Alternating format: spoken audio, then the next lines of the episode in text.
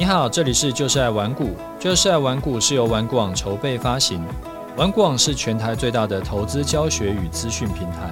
成立 Podcast 是为让更多投资人可以接收到正确的投资观念与技巧，成为市场赢家。嗨，我是楚狂人，今天啊，想要来跟你聊一下投资是否成为市场赢家的关键思维。还有呢，就是发现啊，市场有在炒作新题材的时候，我们要不要冲进去？好，第一个想要跟你聊的主题呢，就是我们来聊一下这个投资的周期跟几率。我的终极波段啊，前三年的示范绩效还 OK，三年我们赚了上万点嘛。那这个我想你如果有在 follow 我的，应该都知道。但是今年操作就比较不顺了。我记得前阵子啊，七月份有一笔单我们停损以后，然后我就做了一个检讨，就检讨我自己。啊，这一次进场会亏损呢，其实是因为啊，我在获利出场以后，并没有按照我课程中规划的啊，出场观望一阵子之后再进场。我当时是说，这一笔空单的复盘呐，我检讨有做错一件事。原本我之前操作在出场之后呢，都会要求自己要空手观望一段时间，等下一波趋势出现再进场。但是这一次啊，我距离上一笔多单，我们出场才没有差几天，只是因为我想到说，哎呀，之前都是示范 W 底做多啊，没有几乎没有示范过 M 头做空，所以呢，我就进场了。严格说起来，这是违反操作原则，所以啊，这一次就被呃市场惩罚了。那可能就有人会想要问说，如果遇到明显的进场讯号，还一定要规定自己出场以后要观望一阵子再说吗？啊，这个就回到我之前在呃 Telegram 频道有说过的，我的操作哲学呢，就是宁可少赚，尽量不要因为 FOMO 去赔到原本可以不用赔到的钱。所以以我的操作哲学啊，当做依归的话，的确是，就算看到。明显的进场机会，我也要放掉。啊，后来啊，下面就有学员回复说，我们二零二二年做示范单，八月出场啊，出场四天以后，我们就再进场了一次，然后那一笔单呢，就赚了一千七百五十点，啊，他也有赚赚到那一笔，所以他不觉得这一次我做错了什么事。好，我们先谢谢这位学员的支持哈。但其实啊，我在 EP 二三三，就是第二两百三十三集，我就有讲过这个观念了。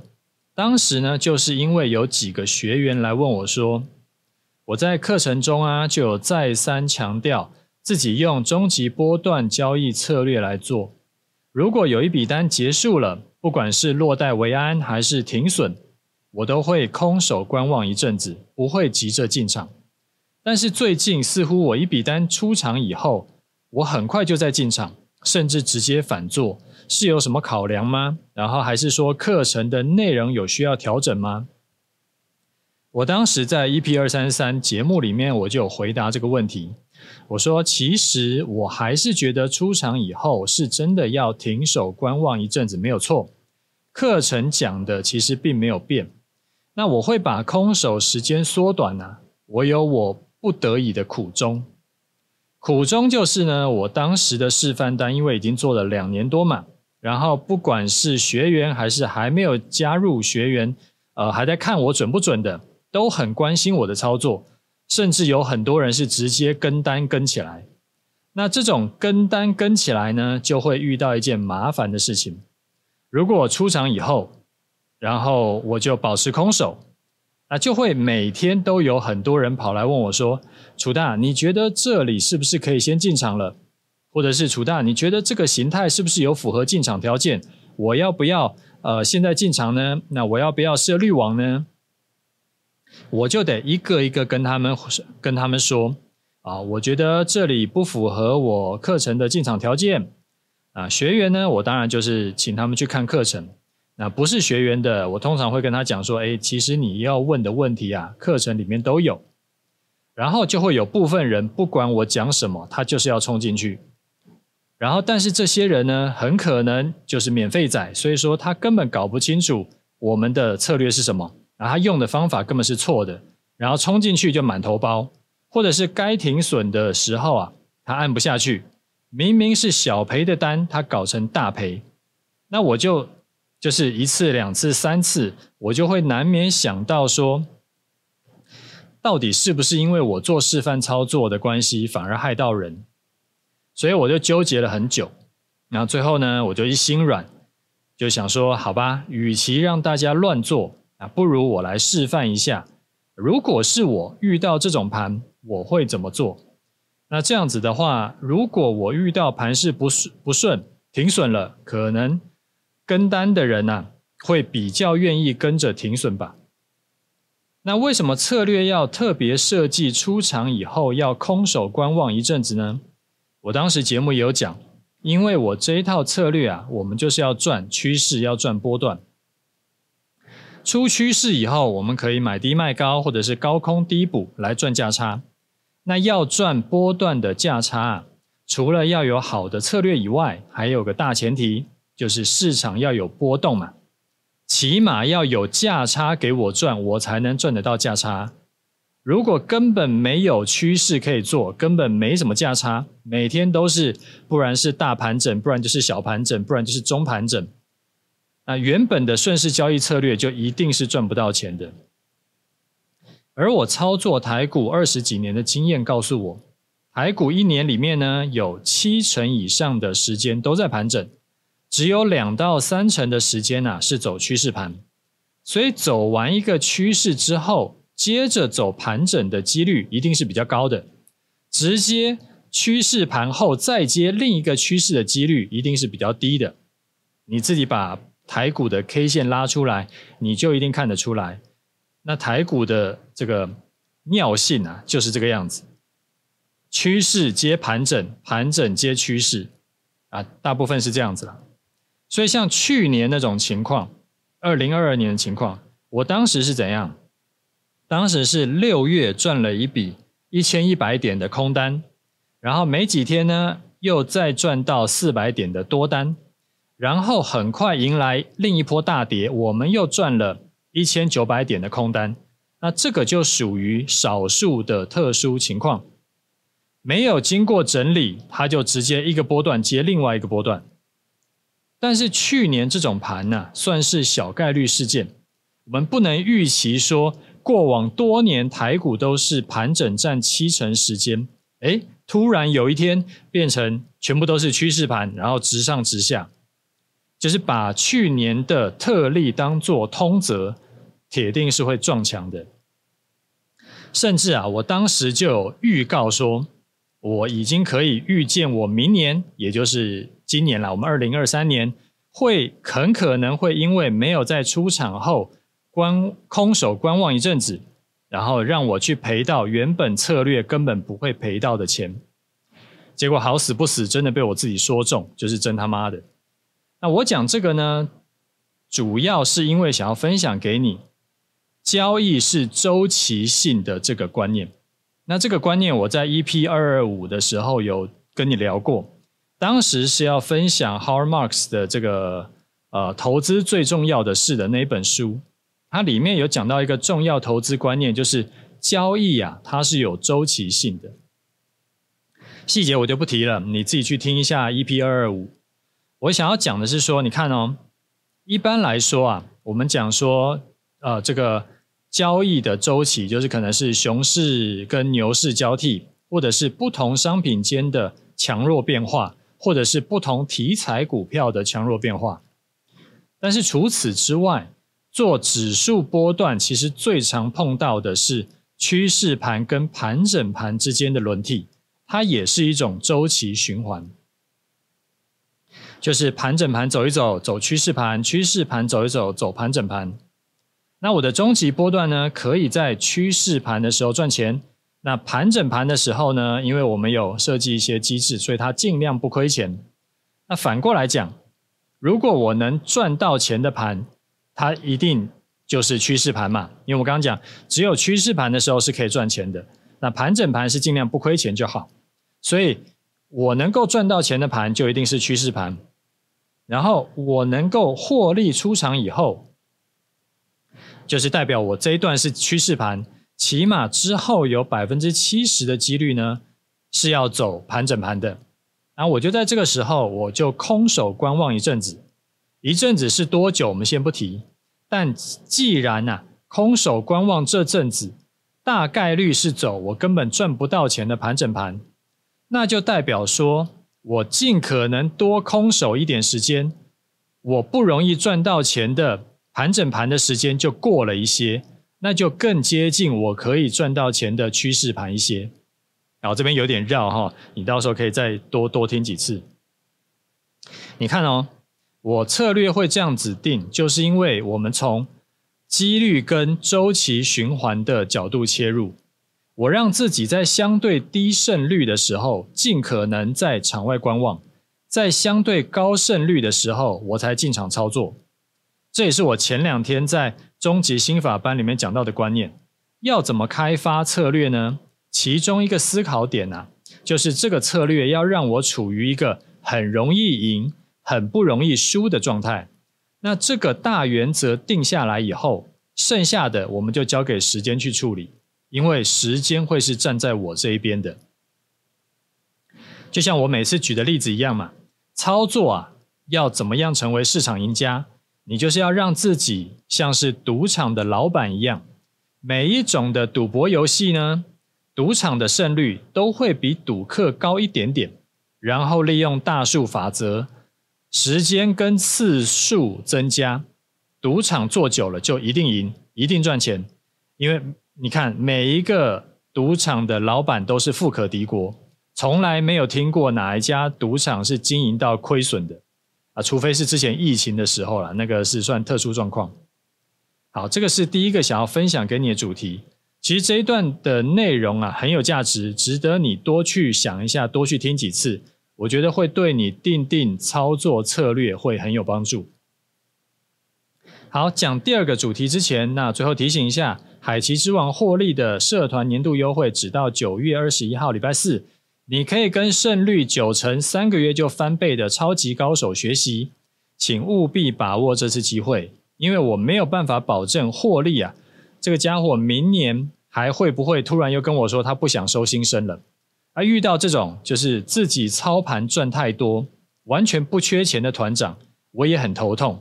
啊，限时优惠三万九千八，隔天呢会涨价一万三千块。然后精英班除了实战班所有权益以外，它还会多教十堂的台子棋实战盘式解析，然后还有再教你一些这个城市交易的东西。那我把社团介绍放在资讯栏。好，第二个主题呢，我是想要跟你聊一下跳跃虫洞，在理论上发现有可能实现。那我们要去追概念股吗？好啦，跳跃虫洞概念股其实是开玩笑的。如果你是马上跳起来就要已经在 Google 有什么概念股是受惠的啊，先跟你讲那个是假的，我是在乱乱哈拉的。但其实啊，我讲这个的背后都是你可能已经很熟悉的台股炒作 SOP。台股炒作 SOP 啊，通常是这样子。先有一个新科技或者是新题材发现，例如说像前阵子不是在讲什么超导体吗？那新闻才刚刚报说有可能，那还没有实验室查证，结果概念股们就纷纷的这个一两根涨停板了。然后没几天，然后有好几个研究单位说其实根本是做不出来的，报告下架，然后结果股价就瞬间从涨停到跌停。有人就问我说：“楚大，你怎么看呢？是不是果然还没有贡献到实际营收的话，这种炒作的新题材还是少碰为妙？”好，那我自己呢是不会去追这个东西，但是不追的原因啊，是因为我没有空去研究，而且我已经我也过了那种追求一夜翻倍的阶段。但是如果我以前本金还比较小的阶段的时候，我现在的自己会建议当时的自己拨出一小部分的资金，杠杆开起来试试看。为什么？因为人无横财不富，你随便掐指一算，这几年自己曾经错过的妖股跟题材，你随便追到一个，大概都可以让你少奋斗十年。不管是比特币啦，还是航运股啦，还是 AI 股，其实都算是，就是涨很多倍的那种。那这种股票啊，一开始炒作的时候，其实你根本不知道它未来会对营收有多大的成长，多大的这个帮助。但是炒股炒股嘛。像前两年炒作元宇宙题材的时候，根本就还没有什么实际营收贡献，结果股价一样涨翻。但是就是因为不知道这个靠不靠谱，会不会是一场骗局，还是会像超导体一样从涨停到跌停速度太快，所以只适合你用小钱去赌一把。就像我之前分享过好几次的，一般人呐，要怎么样快速翻身到赚到几百万？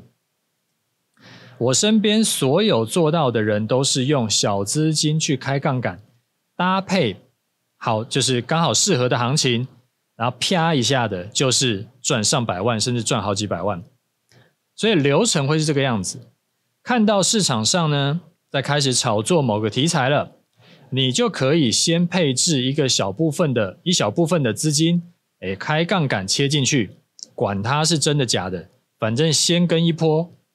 然后一定会有一题有一些题材是假的，那没有什么好说的嘛。我们愿赌服输，这一笔单我们就认赔出掉。但是也会有一些题材呢，它会持续上涨。例如说航运股就涨了二十倍，那 AI 股呢也有好几家涨了五倍、十倍的。那这些跟对的题材啊，我们就持续做上去。会建议小资金的人可以这样做的原因，是因为。台股几乎每年都会炒作一两个，甚至是更多的这个暴涨几倍的题材，所以年年有机会。然后呢，用小资金去做，不要 all in 做，出错也不会让你一次毕业，所以其实很划算。那就算你之后啊，真的是你的本金已经到已经比较大了，你还是可以切一小部分资金出来，是专门做这种股票。然后大部分的资金就是走稳健路线，这样子的话，遇到什么意外，好，你了不起是皮肉伤，但是你可以赚到的话，就是一笔几倍的，那就是很补。上次不是说有人在我教这一招，就是以小博大的这这个这个方法的 YT 影片下面留言说，诶，如果我用这个方法赔了钱，我要赔他吗？我赔他个大西瓜啦。要操作啊，大赚钱，一定是要承担风险的，这是一定的，没有什么不用付出只拿好处，天上掉馅饼这种好事啊，有也不会发生在你我头上。当然，也可以不用走这条路，你就乖乖的存 ETF 啊，每年就是拿它个每年这个平均八趴的投报率，只是这种投资是真的有点慢，除非你是。愿意那种慢慢赚钱，或者你本来就是本金够大的人，不然我觉得一年八趴是要赚到什么时候才能财富自由？对一般的小资族来说，其实没有任何意义。像我在我的 YouTube 的影片有讲过，巴菲特啊，让他儿子存 ETF 就好，那是因为他本金超级大。但是本金有限的我们一般人啊，我们就要把握题材，操作杠杆。我身边呢，从小资赚到几千万以上的这种的的的亲朋好友，或者说是一些这个就是业内的人，全部都是这样干的，没有例外。想从投资赚第一桶大钱，很高比例是什么？就是运气好，他又开了杠杆。那我常讲的这个技术啦，跟策略啦，当然也很重要，但那个是比较长期的关系。你学好了策略，学好了技术，你很有可能之后可以啊、呃，时常是可以一年赚三五成以上。啊，话说回来，是什么可以推动运气跟杠杆能跑起来呢？其实就是胆识。你敢在市场里面下注交易，最重要的就是你的胆子。人在本金小的时候，胆子其实才是最重要的。好，简单整理一下。在本金小的时候呢，要想快速从几十万翻到几百万甚至更多，唯一的方法就是拿一部分的资金杠杆起来去做题材股，啊，做到就翻上去，没做到就快速停损。没有胆子赌一把的，那你就认份的接受一年八趴这件事情，慢慢等，慢慢存，然后想办法从本业赚钱，冲高本金。啊，如果你能够一次投个一两千万本金，那八趴获利其实也还 OK 啦。那如果想要快速获利又不敢赌的，那怎么办？啊，我们先去洗个澡，然后到床上躺平，眼睛闭起来，梦里什么都有。但是我还是要提醒你啊，就算我认为试一把很重要，但是如果你现在听到的感觉是哇，楚大鼓励我赌一把，然后你就赶快去解定存，然后卖房子或者押房子，甚至是这个反正就是借钱来赌任何东西的话。你先等一下，我没有说我支持你这样干。你刚，你赶快回去把我们刚刚讲的重新再听一遍。我刚刚一直强调的是小部位的资金，你承受得了风险的小部位，你还得起的小部位，不会让你违约交割的小部位，不会让你老婆孩子半夜要跟你跑路的小部位。简单来说呢，就是你赔掉也不会对你生活造成毁灭性影响的部位。你真的是投太大进去，保证你一定不可能淡定面对的，因为随便一个风吹草动你就吓尿了，所以很容易会被洗掉。就算真的有行情，你也一定赚不到大笔的。好，我们再延伸出来讲一下哈，所谓胆识呢，其实有分很多种。啊，分了分分了两种了，一种是所谓的傻大胆，因为什么都不知道，哎，初生之犊不畏虎嘛，就很敢操作。很多前几年的少年股神都这样，幸运一点的也会因为好运加上开爆杠杆就翻了几十倍，但是碰到逆风盘，百分之九十九都会全部吐回去，甚至赔光，然后再负债都是有可能的。另一种胆识啊。就是因为你已经知道这个游戏在怎么玩了，你做好了所有的准备，你知道游戏规则，你了解风险，你了解报酬，然后你愿意在你承担可以承担的风险的时候的的的前提下去拼一把，即使输了也不过就是皮肉伤，哎，还有机会，然后你也愿意再继续尝试。那真正卡住你的呢，就是好像什么都懂。诶，但是又好像没有这么懂，没有真正懂风险，又不敢冒险，成了一个这个没什么本金，然后我又想零风险，我又梦想发大财的人。那投资啊，其实没有这种好事情啦，只有诈骗集团才敢给你这种承诺，或者是我只能呃这个没有那么直接的鼓励你重新投胎成为富二代。那这是很明显的逻辑，我不知道为什么一直有人想不通。但是反正世界上什么人都有，那我后来就比较看开了啊，人呐都有各自的机缘，我呢就继续能够就是分享我会的东西给大家。那哪天他想通了啊，再回来重新补节目也不算太晚。那也请你帮我分享给你身边有在做投资的人，说不定呢这个也是就我们节目就是讲的东西，就是他刚好很缺的东西。啊，下个结论，我认为啊，新题材是可以追的。当你本金小的时候，你更应该去把握这样的机会。本金大了以后呢，你依然可以拨出部分资金来做，在进场前先定好进出场的策略，然后每天花时间去研究市场热点题材。那我确定这个是有效的方法，所以分享给你。啊，那我们先讲到这里。好。来看一下听众的回馈哈。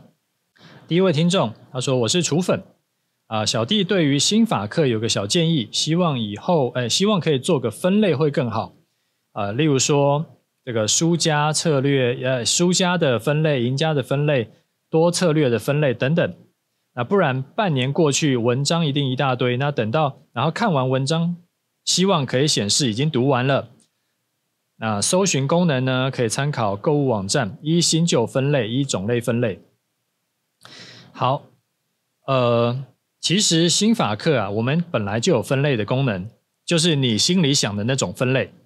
就是输家系列、赢家系列、多策略系列、开发策略系列，在哪里呢？如果你是用手机看，分类啊是在画面的最下方；如果你是用电脑看，就是在画面的右侧。你像你现在点进去，你就可以看到，呃，这个开发策略有已经有四篇文章了，然后输家特质呢有三篇，多策略操作有两篇，赢家共同点有两篇，等等等等。那看完文章。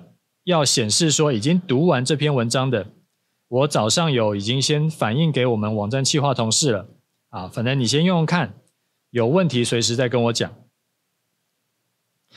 好，呃，下一位听众他说：“楚丹你好，昨天听了你的节节目内容，说想要增加资产，要靠投资投资获益，呃，只有靠工作薪水是不够的。我本身是一个需要轮班的工程师，年薪大概一百万。”休闲时间呢，可以自己安排，工作压力也比较小。除了陪女友跟家人以外，就是看看课程、研究投资之类的。那最近啊，主管问我说，想不想继续往上升迁？我的想法是，升迁之后就没有这么多时间去投资了，甚至要把工作带回家，那也要负担这个管理下下属的责任。虽然说本身并不排斥学习新的东西，年收入呢也会因此增加三四十万，但是相对来说，投资时间变少，没有办法有多余的时间、多余的心力放在投资上，不知道是不是会因此顾此失彼，错过赚大钱的机会。我曾经有一天可以赚到，呃，曾经有一天是赚到十三万的记录，括号是按照社团课程操作的。希望您给我一点建议，谢谢。好，呃，要做这种会影响你长期生活的决定啊，然后似乎两个两个选项都各有优缺点，没有什么标准答案，啊，一下子不知道该怎么办才好。那这种时候呢，我这边提供五个方法。可以帮助你做出比较不容易后悔的决定。好，我们一个一个讲哈。第一个，回到你的人生目标来想，很多时候啊，我们做决定其实都没有标准答案。啊，这个时候呢，我习惯会回到我最一开始追求的事情是什么，我 care 的是什么，就是所谓的回归初心。像我自己在定公司年度规划的时候，我就会去想。如果我们发展这个新项目的话，是不是会跟我一开始定定玩股网的企业目标是帮助投资人赚钱会有冲突？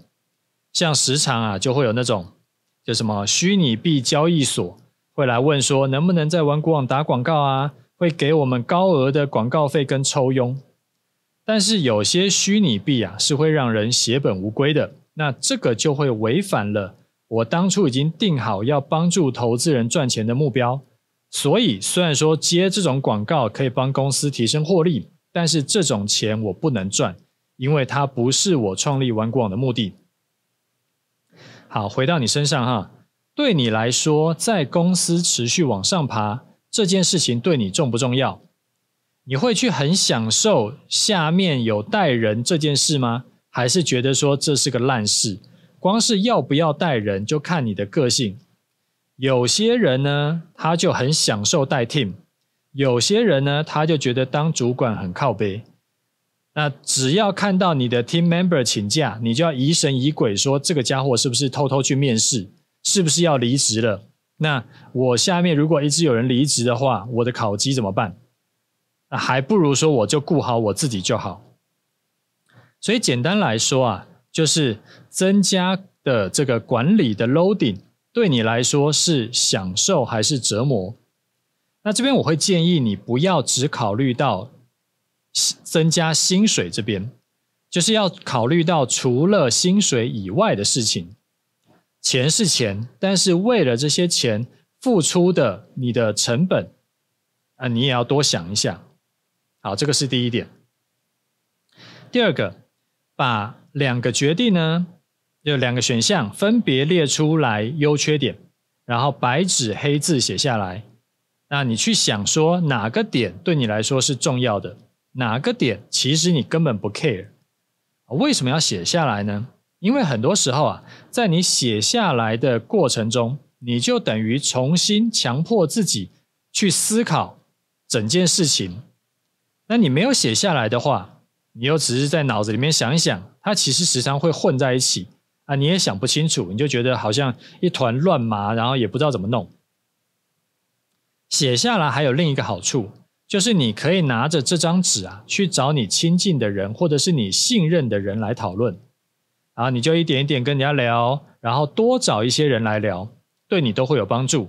兼听则明嘛，那可以帮你解除盲点。有时候是这样，就是其实盲点很明显、很清楚，随便找一个人来看都看得出来，但是你自己看不出来，所以那个东西就叫做盲点。那多问一些人，听不同人的意见，最大的帮助就是帮你解除盲点。那要写优缺点这个部分呢、我们可以延伸一下，你可以参考六顶思考帽的模式。六顶思考帽就是说，有六顶不同颜色的思考帽，分别代表不同的思考逻辑。啊，你只要戴上某个颜色的帽子呢，你就只能从这个角度来想事情。例如说，红色就是比较从呃情感面来出发去想事情，那黄色呢，就是比较从这个正面理性出发去想事情。啊，这个细节有点不太记得，什么蓝色是干嘛，什么黑色是干嘛了？黑色好像比较呃理性严肃还是什么的，你这个自己去 Google 一下，然后你就可以去找朋友来一起帮你做这个脑脑力激荡。好，第三个方法就是。你试着去找一个两全其美的方式。史蒂芬·科维啊，他有一本书叫做《第三选择》，书里面呢，主要是讲说跟家人、朋友、同事起冲突的话，可以怎么解决。但是原理其实也可以用在这里，大概是这样：就是你讲你的诉求，然后讲完以后换我讲我的诉求，然后我们两个一起来思考，是不是有什么方法可以。同时达到你跟我的诉求，让我们可以双赢的第三个选择可以做，甚至比原本的双赢还要更好的选择。就是不要只想到说啊，我要升职还是我不要升职，就很多人会只有这两个选项，非黑即白，不是一百就是零。那这种思考啊，其实很吃亏。啊，我随便举例哈，呃，例如说跟主管说你。对这个挑战，就是升职的这个挑战，很有很有兴趣。但是呢，因为你过往没有管理的经验，你害怕直接上任会做不好，那做不好就可能会影响到公司。所以，是不是有可能你可以先接部分的职务？啊，你也不一定立马要调薪水，要调多少？因为反正多学点管理能力，对你总不是坏事嘛。那在你时间能够。负担的前提下，多去做一些事。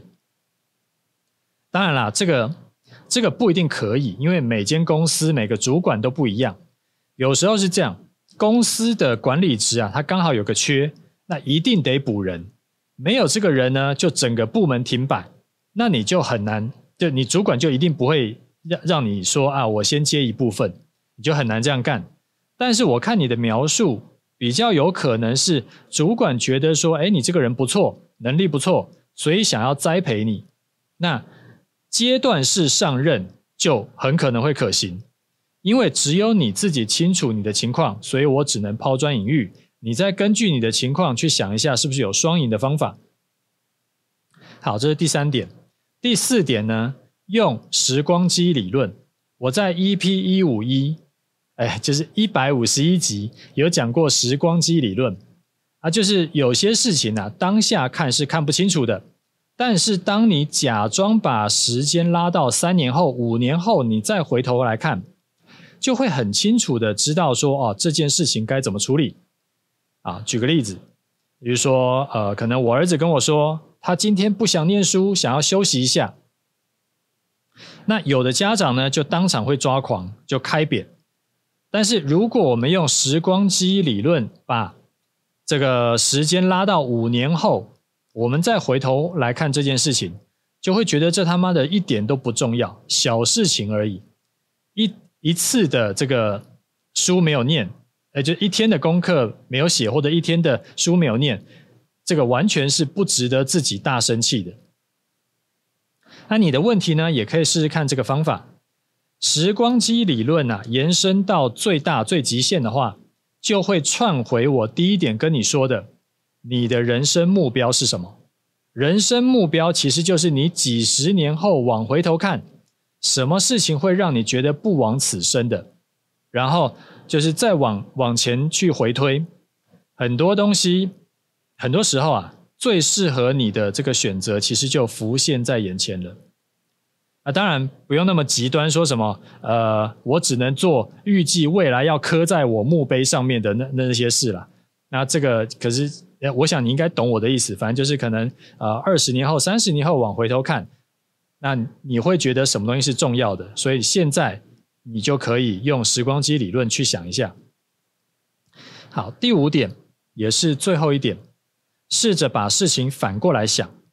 查理蒙格有说过，反过来想总是反过来想。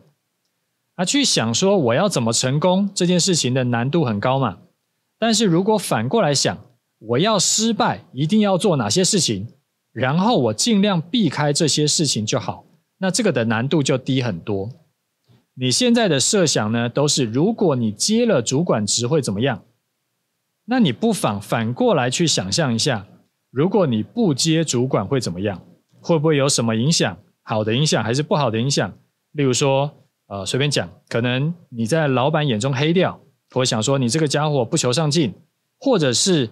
你未来跳槽到别的公司可能会不好谈薪水，等等等等。那这个就是你可以自己去试试看。那我一下子呢，只想到五点可以帮助你做决定的方法，你先拿去试试看。有进一步要问我的，你可以再问。那我希望就是我的分享对你有帮助。那我很欢迎大家都留言跟我互动哈。呃，这个节目对你有收获的，记得要去留言区，就是 Podcast 留言区留个五星。那不一定要是投资问题才能够问，你也可以问我说你在职场上的问题，你在家里的问题，或者说你在个人成长的问题。因为我自己啊，在工作跟家庭经营都算是我认识的人里面相处，呃，就是处理的比较好的。那我可以分享我的经验跟看法给你参考，当然不一定百分之一百符合你的情况，但起码多了一种参，多了一种看法可以参考嘛。那对你只有好没有坏，是吧？上个礼拜的盘势分析啊，我跟你说，最近依然是盘整居多。然后你不要追多，不要追空。在连续跌四天之后，又连续涨了四天，甚至上涨突破了一万六千八的盘整区间上缘。然后呢，今天就托台积电大跌之力，诶，又跌回原本的盘整区间了。今天收盘的时候啊，是跌了两百二十二点。不过这个下跌呢，其实大部分都是因为台积电跌了十八块造成的。我们都知道嘛，台积电跌一块，大概就会影响大盘大概七八点，所以跌十八块就让大盘跌了大概一百四十点左右。